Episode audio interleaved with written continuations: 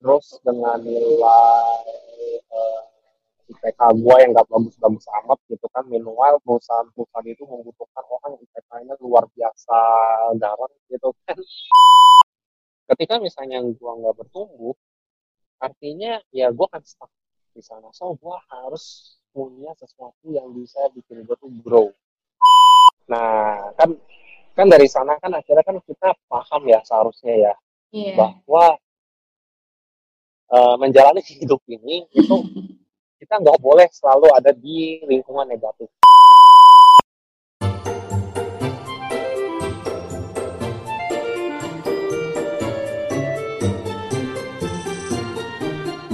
Halo guys, selamat datang kembali di podcast Jadi Dewasa One on One. Di sini gue Rasmita Dijayanti. Kita udah ditemani nih sama temen gue. Kita dulu sama-sama sekolah di digital marketing online course. Terus sekarang dia udah kerja di salah satu perusahaan teknologi keuangan nih. Nah, kita langsung sambut aja yuk. Uh, dia, Hai Lawrence. Hai Mita. Hai, gimana nih lu? Kabar lu sekarang? Wah luar biasa. Baik, ya. Di akhir tahun, yeah, makin yeah. banyak kerjaan. Biasa. Asik, oke. Okay. Berarti lu ini ya, habis habis Revoyu, lu sibuk apa nih sekarang? Habis Revoyu ya. Revoyu itu kan uh, berakhir tiga bulan yang lalu, empat bulan yang lalu ya kalau nggak salah ya, benar sih? Iya, iya benar-benar.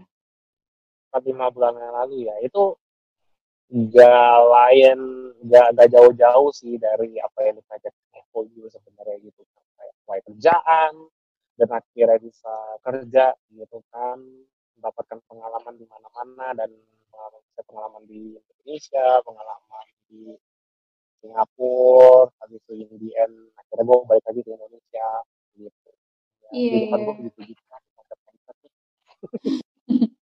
gue inget banget sih lo waktu di Revoyu waktu itu jadi di tim leader suatu project di Singapura itu waktu itu sama teman-teman terus gue hmm, kayak betul, betul Mm, gue kenal lu itu abis jadi job seeker juga sih waktu itu. Terus kita kayak sharing, ya gimana nih lu kok bisa course ini, apa namanya, kita ambil apa ya waktu itu di HubSpot apa-apa tentang social media marketing ya kalau nggak salah yang dulu ya. Iya, tapi kan waktu itu kan kita pertama kali kenalnya itu kan kan selama kelasnya kita nggak kenal ya gitu. Tapi kan yeah. kita kenalnya itu tuh waktu kita diskusi soal CV gak sih waktu itu ya kan? Oh iya Kayaknya, iya gue inget gue inget kita ditolak-tolak mulu nih ewe capek gitu kan sih gimana sih? Resume gimana sih? Ya kan kita butuh para pikiran kan dari sana gitu. Kira-kira oh, iya, iya. mungkin enggak iya. sih dari sana kira kita terus keep contact gitu? Iya iya iya iya benar-benar terus lo sharing kayak gimana sih lo, lo bikin apa namanya portofolio juga? Terus habis itu gimana lo A/B testing resume CV iya, udah lama gue gak dengar hal-hal itu ya Iya. Oh ya itu itu gimana nih akhirnya lo dari dari situ terus habis itu sekarang lo sibuk apa sih? Sekarang uh, kan karena ini udah dekat akhir tahun ya dan hmm. memang sekarang konten apa namanya konten perusahaan gue ini kan juga bergerak di bidang keuangan tapi bukan fintech tapi lebih untuk mengubah kebiasaan para praktisi UMKM yang secara tradisional mereka bicara keuangan mereka sekarang kan memang diubah jadi digital gitu. Hmm. Nah, uh, kerjaan gue yang nggak jauh-jauh sebenarnya itu untuk menumbuhkan rasa awareness aware mereka terhadap dunia digital. Jadi, jadi gue menciptakan konten gitu dan gue menciptakan misalnya pesan akhir tahun seperti hmm. itu dan apa namanya uh, yang itu yang gue lakukan sih sekarang sih akhir tahun sih dan amazing ini makin dapat akhir tahun makin padat gitu kerjaan. Wow, mantap. Bener nih. Hmm, ya, ya, ya, ya, ya. Terus itu lu nggak mungkin dong kayak tiba-tiba terus lu sekarang jadi yang sekarang gitu. Itu lu bisa ceritain nggak kenapa lu dulu gabung digital marketing online course? Oke, okay. uh, dulu gua sebenarnya gue gabung ke digital marketing online course itu karena uh, gue butuh kerja pada saat itu ya hmm. karena kan uh, posisi saat itu gue udah nganggur cukup lama oh, gitu iya. terus dengan nilai uh, IPK gue yang gak bagus-bagus amat gitu kan minimal perusahaan-perusahaan itu membutuhkan orang IPK-nya luar biasa garang gitu kan dan gue menyadari hal hmm. itu lu nganggur wow, berapa lama? Dengan, kenapa? lu nganggur berapa lama kalau boleh tahu? hampir dua tahun oh jadi okay. jadi memang waktu itu kan gue menyadari dengan memang nganggur selama itu tuh memang sebenarnya nggak bagus-bagus banget sih dibilang sama hmm. orang kan juga lu ngapain sih nganggur selama itu gitu kan so what you do gitu kan. Yeah. tapi memang gue menyadari waktu itu eh, requirement gue dengan dengan kapabilitas gue itu adalah nilainya itu rendah sekali gitu di mata perusahaan gitu. gue kayak perusahaan waktu itu punya kepala klien karena waktu itu memang perusahaan itu kan banyak nilai nilai sama IPK gitu kan. Beda banget dengan zamannya sekarang kan ternyata pakai skill. Kalau sekarang kan nggak ngeliat lagi IPK kan beda banget tuh sekarang Hmm. Nah, waktu itu gue mikir, aduh capek ya, maksudnya kalau misalnya kita harus dealing dengan IPK itu. Padahal saat itu gue tuh IPK gue tuh rendah banget gitu. Not uh, really in a good place untuk apply ke perusahaan gitu. Dan ya akhirnya gue lihat karena gue hobi gue suka internet gitu kan, gue main game online gitu-gitu, gue pikir kenapa gue nggak menggunakan teknologi teknologi itu tuh untuk uh, apa ya untuk menjadi sesuatu yang lebih karena gue yakin kayak kayak waktu itu kan memang gue suka banget ya kalau gue lihat cerita gitu gue suka banget sama hmm. Instagram gitu sama di Instagram untuk bikin posting gitu masuk foto-foto makanan gitu ke blogger gitu kan terus hmm. akhirnya gue mikir kenapa gue akan pernah di bidang ini gitu ya akhirnya oh, okay, okay. dari sana dari sana gue mencari sih bukan mencari sih jadi kayak dia pasti kebetulan ada ada iklan gitu kan iklannya tentang namanya digital marketing ya akhirnya gue masuk gitu ke sana untuk belajar. Hmm iya iya iya. Terus tadi lu sempat mention sih kayak um, lu dulu nilai GPA-nya jelek maksudnya nggak sebagus nggak sebagus apa yang diinginin perusahaan. Nah itu gimana tuh lu ngehandle situation yang ini ibaratnya udah terjadi nih GPA jelek oke okay, berarti next step gue harus apa gitu? Strategi ya, lu. karena hmm. kan karena kan kalau GPA jelek udah nggak bisa diapa-apain ya apalagi yeah, sudah tertulis yeah, di passport yeah. di jasa gitu hmm. nggak ada yang bisa dilakukan selain yang namanya kita berlari ke depan gitu dan dulu gue itu juga hmm. mendengarkan seorang yang bijak ya berbicara ke gue gitu uh, kita itu nggak bisa bisa merubah masa lalu tapi kita bisa memperbaikinya di masa depan gitu. Hmm. Uh, eh, gue memegang prinsip itu dan ya udah GPA gue jelas dan gue nggak bisa ubah itu sudah tertulis putih hitam di atas putih dan itu tidak bisa diatik gitu kan hmm. jadi yang bisa gue lakukan adalah supaya gue bisa melampaui orang yang memiliki IPK yang saat itu lebih tinggi dari gue hmm. ya gue harus menambah value gue gitu. hmm. gue harus belajar gue harus improve diri gue salah satunya adalah gue ikut kelas-kelas online. Ya salah satunya kelas digital marketing itu.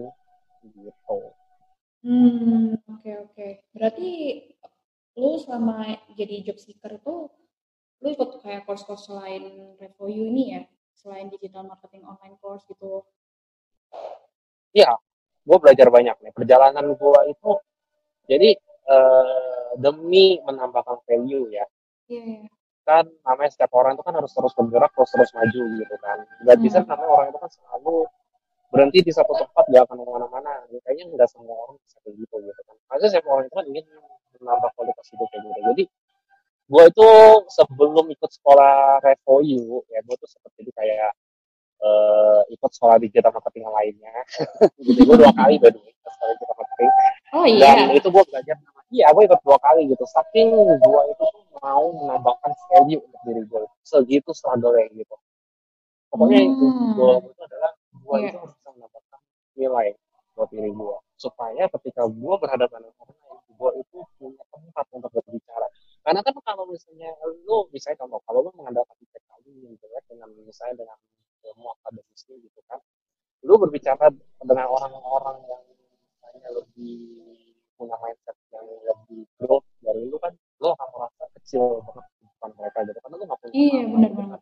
Hmm. nah gua itu nggak mau dianggap seperti itu gua tuh mau ketika gua berbicara dengan orang gua itu harus bisa menempatkan diri gua gitu jadi gua punya tempat yang mereka tuh bisa pandang gua gitu dan gak Hmm. menghiraukan gua gitu. so that's why gua tuh mati-matian gitu kayak gua belajar YouTube kayak desain kayak editing video gitu Wah, gue belajar itu semua gitu iya. Nah, itu lu bisa belajar itu semua, itu dulu lu udah aware kayak, wah gue harus berkembang nih. Gue nggak bisa kayak gini terus. Itu atau atau apa sih yang memicu lo jadi yang sekarang itu? Bisa ceritain nggak dulu tuh lo tuh sibuk apa, terus lo nggak mungkin da- dong tiba-tiba sekarang kayak langsung bisa berpikiran seperti itu gitu. Gimana ya tuh lo jadi dulu dulu itu gue itu punya mimpi menjadi youtuber Hmm. dulu itu gue tuh punya mimpi jadi youtuber jadi itu gue uh, menginvestasikan waktu gue uh, gue pengen banget jadi youtuber karena waktu itu kan lihat youtuber itu kan kayak seru banget gitu ya kayak wow Iya, iya. uh, namanya punya duit banyak gitu akses di mana-mana gitu kan. Iya bener banget. gue pengen banget loh seperti itu gitu kan. Jadi waktu itu goal gue adalah jadi youtuber. So that's why gue kayak belajar bikin desain editing video gitu kan. Habis itu gue juga belajar bagaimana berbicara public speaking. Seperti itu Hmm. gue waktu itu itu yang men-trigger Hmm. gue oh ya eh, menjadi youtuber itu kan butuh skill A B C gitu kan dan ketika memang gue nggak punya skill A B C itu ya gue harus pelajarin itu akhirnya yang men-trigger gue untuk terus jalan gitu karena Hmm. nggak bisa seperti ini terus Berarti sebenarnya sebenarnya untuk untuk tahu goals kita beda-beda itu normal ya. Jadi kadang kita tuh udah set goals, tapi ternyata goals kita tuh bisa berbeda di waktu di perjalanan gitu. Itu ini harusnya normal ya. harusnya normal karena kan kayak eh lu kan nggak mungkin eh, stick dengan satu goal yang sama gitu. Terus kan kalau Iya. misalnya lu tahu goal itu eh, apa namanya ya mungkin itu goal itu belum bisa berhasil saat ini gitu kan. Kan nggak mungkin lo akan stick ke goal itu. Mungkin lo bisa menambahkan sub goal gitu kan. Misalnya contoh sub, misalnya goal besarnya adalah menjadi youtuber gitu dan lo tahu untuk menjadi menjadi youtuber itu nggak mudah. Gitu. Lo harus ada skill A skill B skill C gitu. Tapi Hmm. di satu sisi lo bisa lo dan lo tahu dari youtuber itu tuh persaingannya kuat dan lo nggak mungkin bersaing di red ocean gitu kan. Jadi lo membuat namanya sub goal goal di bawah. Ya misalnya goal di bawahnya eh, apa gitu kan misalnya selain jadi youtuber misalnya menjadi eh, content creator misalnya atau menjadikan video editor gitu kan ada goal-goal lainnya gitu. Hmm. ya akhirnya akhirnya waktu itu gue mau buat seperti itu dan gue akhirnya belajar gitu kan. Gue editing video eh, membuat poster belajar Photoshop belajar Adobe Illustrator belajar Adobe Premiere gitu kan. Iya, walaupun iya. semua orang kata kita orang lu ngapain sih belajar belajar gituan gitu kan. Selalu kan dari dari teman-teman kita kan punya namanya penolakan penolakan gitu gitu. Tapi in the end ya sebenarnya karena sub goal sub goal itulah yang membuat kita itu jadi misalnya contoh gue udah belajar editing video gitu kan. Gue udah belajar bikin poster gitu. Eh ternyata bikin poster editing video tuh menarik ya. Udah kagak jadi lah jadi youtuber gitu kan. Berubah haluannya gitu. Karena sub goal sub goal itu sama jadi berubah gitu. Hmm. Tunggu loh, berarti pekerjaan yang lu sekarang tuh termasuk goals lu nggak? eh adalah goals yang lain. Dulu kan goals utama gue youtuber gitu kan. Hmm. dan ini karena gue bercimpung dengan dunia desain gitu kan. Habis itu satu sisi gue waktu itu mencoba membangun sosial media gue gitu. Nah sekarang kerjaan gue itu yang menjadi youtuber kerjaan gue itu adalah hasil dari ketemuan kita mempelajari satu satu goal gue itu Hmm. gitu jadi jadi berubah sih sekarang Hmm, oke oke. Itu em, bisa sharing nggak lo waktu bisa jadi sekarang tuh gimana sih lu keeping up with pekerjaan sekarang itu? Pekerjaan yang sekarang? Iya, jadi kayak uh, digital marketing spesialis kan? Hmm. Hmm. Nah itu lu bisa ceritain nggak kenapa sih lu pilih digital marketing spesialis terus gimana sih lu bisa jadi digital marketing spesialis? Oke, okay, uh, eh, jadi awal mulanya itu kan karena ketertarikan gua akan sosial media, YouTube, itu kan juga sosial media ya. Iya. Yeah. Gua udah belajar desain, belajar editing video, gitu. Gua juga apa namanya uh, ada pengalaman juga kan baca analitik, gitu. Dan gua memang akhirnya melihat bahwa uh, untuk ke arah apa yang gua mau gue harus bisa mendapatkan value untuk diri gue sendiri. Belajar membuat uh, koneksi dengan orang-orang yang memiliki skill yang relevan dengan kita gitu kan bertukar pikiran.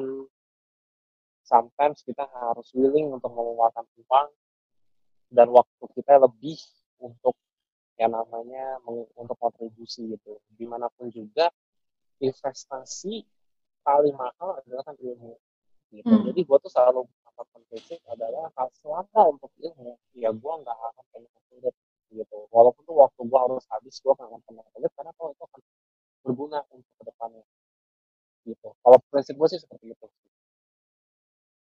Oke oke. Itu pernah ngadepin failures failures gak selama dalam journey lo pernah dong pasti pernah. Itu gimana lo deal with failures itu sebenarnya deal with failures itu paling gak enak ya. Gitu hmm. kan. Apalagi the first time lo melakukan penolakan tuh rasanya kayak itu kalau misalnya kalau gua kerja eh, misalnya gua ngelamar-lamar gini kok mereka nggak suka sama gua ya? Kenapa mereka tolak tolak gua terus sih? Kenapa gua nggak pernah dapat pekerjaan sih? Itu sebenarnya eh, sebuah dilematis yang dan sebuah kegalauan yang susah dihadapin sebenarnya gitu Hmm. Dan memang at the first time ya gue frustasi sih. Dan gue sempat masuk trauma gitu. Yang akhirnya membuat diri gue itu menjadi sangat rendah confidence-nya gitu. Mungkin kan gue pernah dulu kan gue pernah cerita banyak sama lu ya kayak kayak yeah, yeah, yeah. uh, gimana akhirnya gue menghadapi eh gimana betapa nggak pedenya gue gitu menghadapi sesuatu gitu. Iya. Yeah.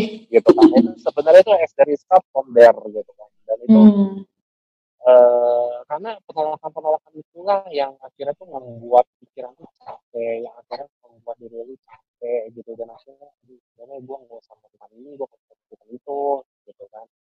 Udahlah uh, kita stop aja ya gitu. Dan akhirnya kita mem, uh, apa namanya uh, uh, memikirkan hal yang lain untuk untuk menjadi pelarian gitu. Itu kan mindset seperti itu yang sebenarnya nggak boleh gitu. At the first time kita pasti manusia akan berpikir seperti itu gitu. Tapi in the end gue menyadari bahwa ketika gue mempunyai mindset seperti itu ya itu gue gak akan pernah bertumbuh hmm. gitu dan ketika misalnya gue nggak bertumbuh artinya ya gue akan stuck di sana so gue harus punya sesuatu yang bisa bikin gue tuh grow gitu dengan cara uh, untuk menghadapi failure itu gue melihat apakah perusahaan-perusahaan ini memiliki eh, apakah bukan bukan skill apa yang eh, yang gue nggak punya hmm. Skill yang dibutuhkan oleh perusahaan dan gue nggak punya gitu apa hmm. gitu jadi gue cari hmm. pada saat itu dan ketika gue melihat bahwa perusahaan yang gue idam-idamkan dengan bendera hijau gitu kan apa bendera hijau bendera hijau yang gue idam-idamkan mereka tuh punya standar skill yang A, B, C, D, E, F, bla bla bla bla gitu kan. Oh ternyata skill ini, skill ini, skill ini, skill ini, dan itulah yang akhirnya gue kejar gitu.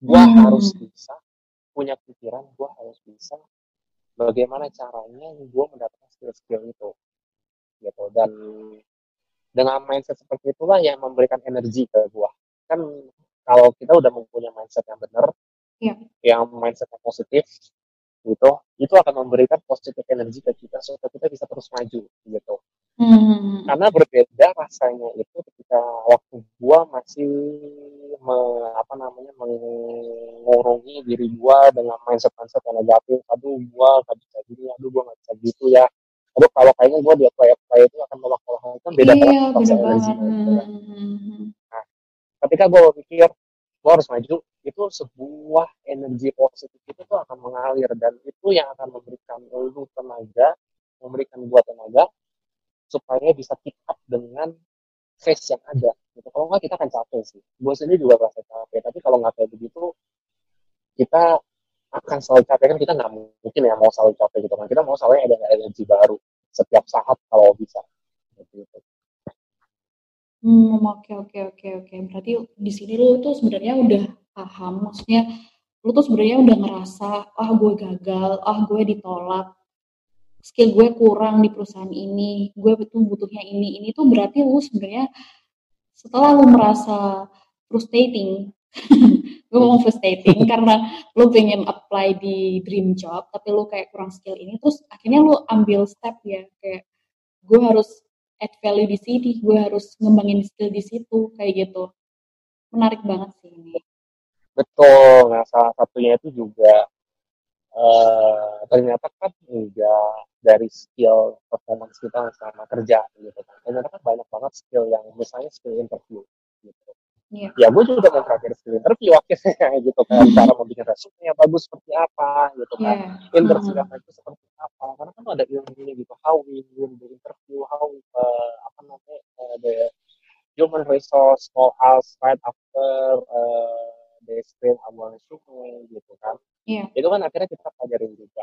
Walaupun sebenarnya uh, apa namanya kita tuh diterima kerja, bukan berarti kita tuh harus belajar gitu memang ketika setelah kita kita tahu gitu kan rasanya penolakan penolakan itu kan gak enak pada kita berusaha hmm. menunjukkan namanya aura positif energi positif gitu sampai akhirnya kita diterima kerja dan itu tidak boleh seperti di sana hmm. ketika kita menerima kerja ketika kita sudah diterima kerjaan kita harus tetap membawakan aura positif, energi positif itu dalam diri kita. Kalau perlu, kita salurkan energi positif itu ke orang-orang sekitar kita. Oh, iya, iya, iya. Karena gue juga pernah baca sih di buku How to Influence People, itu juga dia pernah mention bahwa sebenarnya itu dengan energi positif itu at least itu kita harus senyum gitu. Jadi karena karena senyum itu bakal membawa berkah sih ke semua orang, terus bawa energi positif ke semua orang dan bahkan dia tuh lebih banyak kesempatannya gitu loh daripada orang yang sering sedih, sering murung kayak gitu. Jadi ini benar-benar uh, align sih sama action by align with our mind gitu sih. Nah, kan kan dari sana kan akhirnya kan kita paham ya seharusnya ya yeah. bahwa uh, menjalani hidup ini itu kita nggak boleh selalu ada di lingkungan negatif gitu kan. Hmm. lingkungan negatif itu kan misalnya seperti kita tuh menutupi diri kita tuh dengan energi yang negatif gitu. Energi negatif itu bisa dapat dari mana? Bisa dapat dari mana-mana gitu. Bisa bisa dari pikiran kita sendiri. Bahkan yang paling yang paling bahaya itu adalah dari komunitas kita gitu. Makanya hmm. uh, seharusnya kita semakin bertumbuh kita semakin wise sih. Karena komunitas itulah yang akan secara nggak langsung itu memberikan lu energi positif untuk terus berkembang dan terus maju. Iya, iya, iya, iya. Menarik, menarik, menarik. Um, di sini lo ada ini nggak pesan nggak buat job seeker job seeker di luar sana teman-teman kita? Ya dulu kalau gue baca komunitas, komunitasnya itu yang menurut gue adalah komunitas yang negatif. Gitu. Mereka tuh punya pikiran negatif, negatif banget dan itu mengganggu performa gue sih kayak oh ternyata eh, berpikir itu tuh seperti itu ya berpikir apa namanya cara punya mindset yang positif itu seperti itu ya padahal mindset itu tuh bukan seperti itu mindset yang positif gitu. Dan dari sana gue menyadari bahwa ketika gue bergabung di komunitas itu gue nggak akan maju. Gitu. Hmm. karena itu selalu memberikan energi negatif ke gue dan gue nggak mau itu. Dan ketika gue menyadari itu harus segera action gitu karena juga kan lo harus bertumbuh gitu kan gue maunya bertumbuh hmm. ya yang lo tahu hmm. harus keluar gitu. Hmm, berarti lingkungan bisa berpengaruh banget ya ke mindset kita ya. Jadi itu emang kitanya yang harus bentengin diri kita sekuat banget ya sekuat banget. Betul. Iya, iya, iya. komunitas teman bermain energi itu menjadi apa ya ya itu menjadi sumber tenaga kan sebenarnya kan Hmm. untuk terus sebenarnya. Ngomong-ngomong komunitas terus lingkungan, itu gue penasaran sih sama waktu dulu waktu lo jadi job seeker itu gimana nih sekitar lo dengan keadaan lo waktu itu terus habis itu gimana lo ngadepin orang-orang itu jadi kayak misalnya mereka tuh tanya terus atau mereka itu mulai skeptis sama lo dan lain-lain tuh lo gimana tuh dealing with that? Oke, eh, sebenarnya eh, ketika kita jadi job seeker, apalagi udah nganggur lama, satu hal yang pasti adalah kita tuh malu pasti berbicara dengan orang, gitu kan. Hmm. Dan eh, dari sana, ya kita harus tahu sih, maksudnya eh, siapa aja sih komunitas kita, gitu. Karena kalau misalnya komunitasnya menurut lu orangnya suka ngebully, suka apa gitu kan dan ya lu nggak bisa menceritakan hal itu ke mereka-mereka karena mereka akan memberikan dampak yang buruk gitu terhadap Hmm. eh, mindset lo gitu. In the end, lu juga harus akhirnya bisa ngecerna eh, Hmm. apa sih eh, apa namanya komunitas apa yang bagus ya gitu. Dan puji Tuhan ya gua eh, menemukan komunitas-komunitas yang support gua dari gua les digital marketing yang pertama gitu. Hmm. ketika gua nggak dapat pekerjaan mereka tuh support gua Loren. Ini ada pekerjaan Loren ayo coba apply Loren. Gua referral Wow. Loren ini ada pekerjaan ini ini ada pekerjaan gitu maksudnya jadi gua berasa gitu mereka tuh support gua gitu Hmm. mereka Hmm. karena support gua? Kenapa kenapa gua tuh harus loyo gitu kan itu kan sebuah energi gitu kan akhirnya mau memberikan sebuah pacuan oh iya ya mereka tuh di luar sana itu support gua loh dan gua harus lebih semangat dari mereka mereka aja support gue semangat masa ya gua loyo loyo gitu kan Iya, iya, iya. gitu. Nah, dari dari dari sana makanya gue pikir oke selama gue uh, surround diri gue dengan orang-orang yang positif Hmm. orang-orang tersebutlah yang secara langsung akan memberikan energi positif ke gue energi positif itu harus dapat gue gunakan sebaik-baiknya untuk bisa mengembangkan diri gue lagi ke depannya untuk menambahkan value gue lagi dan akhirnya energi positif itu harus bisa gue salurkan juga ke orang-orang dekat-dekat ke orang sekitar gue gitu supaya mereka Hmm. juga bisa merasakan gitu kan bahwa Hmm. eh, energi positif itu sekuat itu loh dan ternyata lu nggak sendirian gitu you you eh, you are not alone gitu kan dan memang sharing dengan orang-orang yang akhirnya itu mempunyai pengalaman yang sama mempunyai value dan memiliki energi yang sama. Itu lu akan akan sangat membantu untuk keluar dari situasi di mana eh, orang-orang menganggap lu rendah gitu. Ternyata orang itu nggak menganggap lu rendah gitu kan. Gue tuh pernah gue tuh punya pengalaman gini loh. Dulu itu kan gue selalu menganggap Hmm. diri gue rendah ya. Iya, iya. gue kecil begini begini begini suatu kali gue tuh ketemu sama orang Malaysia nih. Hmm. dan dia cerita dia nanya eh lu tuh eh, pengalaman apa aja sih? Gitu kan. Dan ketika Hmm. gue ceritakan pengalaman lihat kenapa lu terus nggak kaget? Eh gue bilang memang ya kan gue begini begini enggak bilang lu harus lu harus punya eh, positif mindset di mana ketika lu sudah belajar lu udah dapet value gitu lu tuh udah above average dan lu tuh bukan rendah lagi lu tuh udah punya sesuatu yang bisa lu banggakan gitu. Dan lu harus dan lu baru saja menunjukkan itu ke gua gitu. Kenapa kenapa gua yakin sama lu lu kayak pede gitu sama diri wah gila itu langsung gua berasa kayak digampar bolak balik gitu. Oke, oke. Itu itu lu kapan lu ketemu orang Malaysia itu? Pas setelah kita lulus FOU Oke. Nah, kita lulus dari FOU gue ingat banget ya itu kan waktu itu kita di job seeking kan Iya, dan iya. waktu itu gue ketemu sama dia gitu dikenalin sama temen gue gitu dan dia bilang kenapa lu nggak bisa lu rendah padahal lu nggak serendah itu gitu kan Hmm. jadi memang kesimpulan gue sih akhirnya eh, apa namanya membuat diri kita terlibat dengan orang-orang positif itu tuh banyak banget keuntungannya Hmm. Oke, oke, oke. Menarik sih itu tadi. Terus berarti lu lu lumayan lumayan jauh ya uh, cerita lu jadi dari dari apa namanya dari gimana sih lu jadi job seeker terus sekarang gimana lu nerapin mindset itu di pekerjaan lu sekarang kayak gitu itu bagus banget insightful banget sih today ya.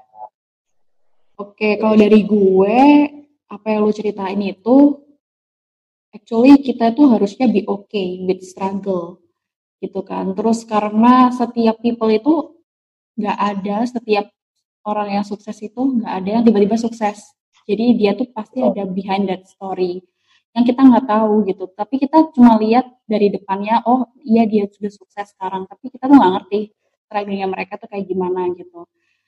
Terus ya itu ya. tadi kayak perjalanan itu emang nggak semudah itu, tapi juga nggak seburuk itu dan dan it probably takes time, tapi kita bakal capai goals itu gitu ya. Betul. Nah, kan gue tuh selalu lihat kayak begini loh. Uh, kita tahu lah ya pendiri Microsoft itu Bill Gates gitu kan. Bill Gates itu kan uh, apa namanya nggak lulus sekolah gitu hmm. kan. Tapi kita melihat bahwa dengan energi dia yang begitu positif, dengan goals dia yang begitu luar biasa, sekarang dia itu dia bisa mendirikan perusahaan yang begitu besar di dunia dan kita benar-benar bergantungan dengan produknya itu Microsoft gitu kan dan gue melihat itu kayak dia yang nggak berpendidikan aja maksudnya yang pendidikannya kurang masa dia bisa mendapatkan lebih masa gue kagak iya iya iya iya iya gitu. Hmm.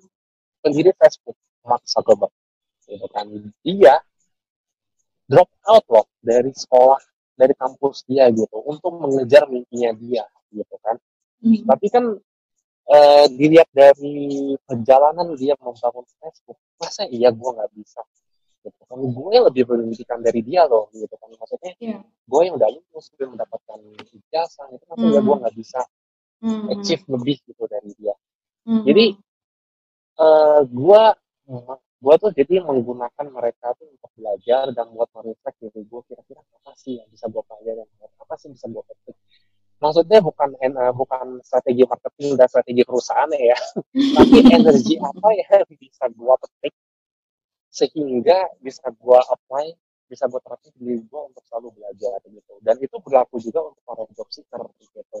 Hmm. harus selalu melihat jangan membandingkan diri kita itu dengan orang lain yang sepantaran gitu. Kenapa kita nggak bandingkan diri kita itu dengan orang yang udah lebih sukses daripada kita? Misalnya Bill Gates atau misalnya Mark Zuckerberg gitu kan?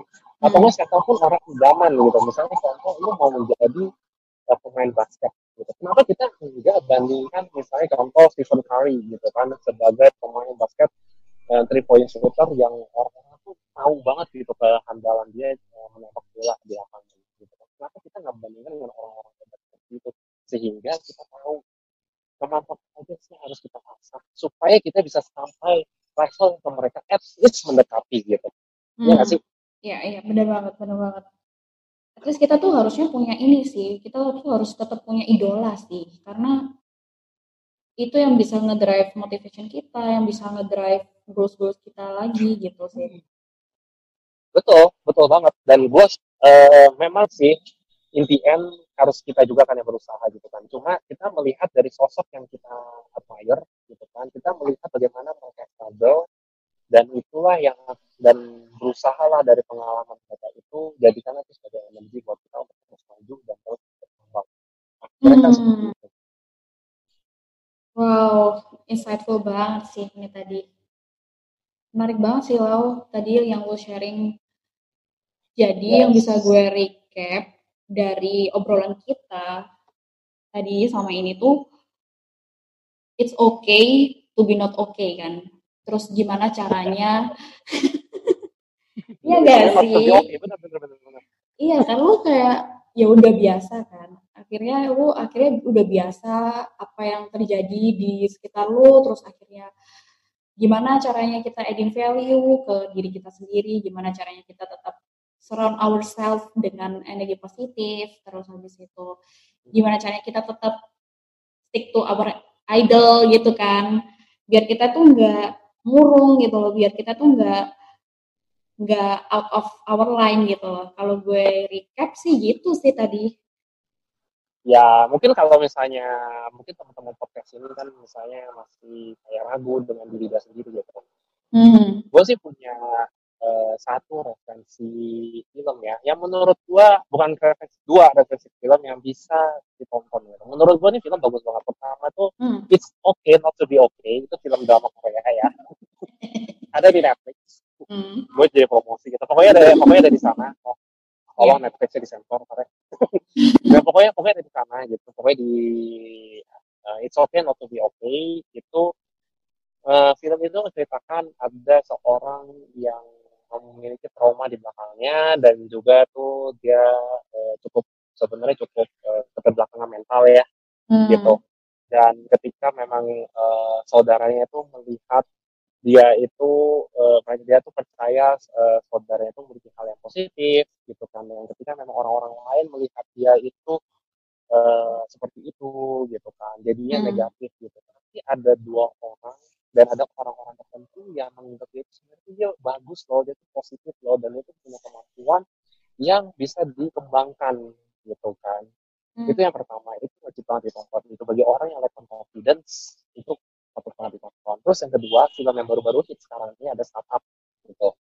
Hmm. ketika memang eh, orang itu punya mimpi gitu kan. Seorang eh, seorang startup planner yang baru berawal dia mempunyai teknologi dia mempunyai mimpi dan dia terus fight untuk masuk ke satu perusahaan yang besar gitu mimpi dia itulah yang dia terus fight dan akhirnya dia mendengarkan positif-positif yang baik gitu. Walaupun keras banget kan maksudnya feedbacknya gitu kan Hmm, dari iya, orang-orang iya, iya. dia.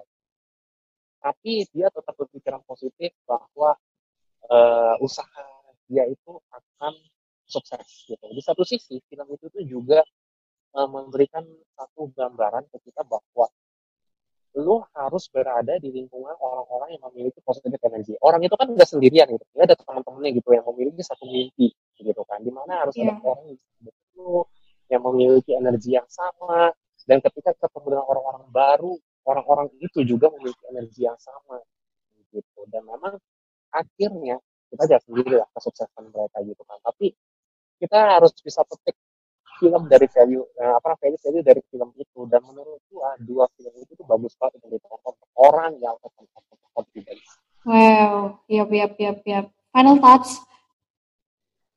Lu punya ini nggak kayak quotes-quotes gitu nggak buat ini teman-teman kita? quotes Iya, mungkin ada favorit quotes dari buku-buku yang lo baca, dari film-film yang lo baca. Wow. oke jadi jadi itu kayak begini eh gua itu tadi pagi ya gua tuh baru sharing sama teman-teman gua jadi kan gua ada satu komunitas eh, main gitu kan di mana memang orang-orang itu tidak seberuntung kita gitu Hmm. jadi eh, dia tuh ada yang menjadi di bangunan terus ada yang pekerjaannya jadi IT gitu kan di mana Hmm. dia itu mau bertumbuh gitu tapi dia itu nggak confidence gue tuh punya satu quotes di mana gue tuh bilang gitu ke mereka in the end kita tuh tetap harus eh, berlari kenapa karena dunia ini tuh terus berubah gitu. kita tuh nggak bisa stay diam dan kita pasrah dengan keadaan itu Hmm. adalah hal-hal yang menurut gue sia-sia sih dan kita nggak bisa seperti itu gitu Oh. Hmm. jadi in the end siapa pun itu siapa pun orang yang udah punya kerjaan ataupun orang yang masih mencari gitu jangan stop gitu terus Hmm. semangat gitu. tambahkan value tambahkan nilai untuk diri lu supaya lu terus bisa beradaptasi dengan perubahan-perubahan zaman sekarang gitu Hmm. even orang yang udah bekerja pun dia itu terus belajar supaya mereka tetap keep up dengan tren di dunia ini kan perubahan terus tumbuh so terus belajar terus eh, berlari bertumbuh dan semoga dengan dengan apa effort yang udah lo keluarkan lo bisa menambahkan value dan keep up dengan tren yang sudah di jalan itu aja sih Wow. Wow, mantep banget sih lo itu lo. Bener banget sih. Gimana caranya kita adjusting ourselves to our work gitu sih. Iya, iya, iya. Oke. Semoga obrolan kita kali ini tuh membantu teman-teman podcast Jadi Dewasa One on One. Dan bagi kalian yang pengen banget nge-DM atau ngasih insight, atau ngasih idea, langsung aja reach out IG kita di aja di Dewasa One on One atau Instagram gue at DWJ. Atau misalnya mau sharing-sharing sama Lawrence, tinggal reach out di mana lo? Lawrence Yao. L A W R E N T E Y A U W. Oke, lu dicatat pelan-pelan ya. nah, ini. Oke, gue spell, gue spell pelan-pelan aja.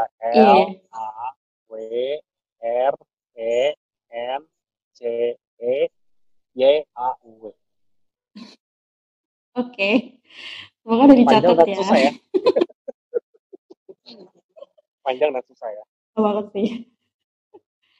Oke, semoga membantu obrolan kita kali ini. Oh ya, Lawrence, makasih banget ya udah join di podcast kita. Yes. Thank you okay. juga sudah ngundang ke podcast ini ya, podcast kita. Ya, ya, ya. Pleasure sih buat kita ngundang lo di sini. Oke, okay, this is it. See you at the next episode.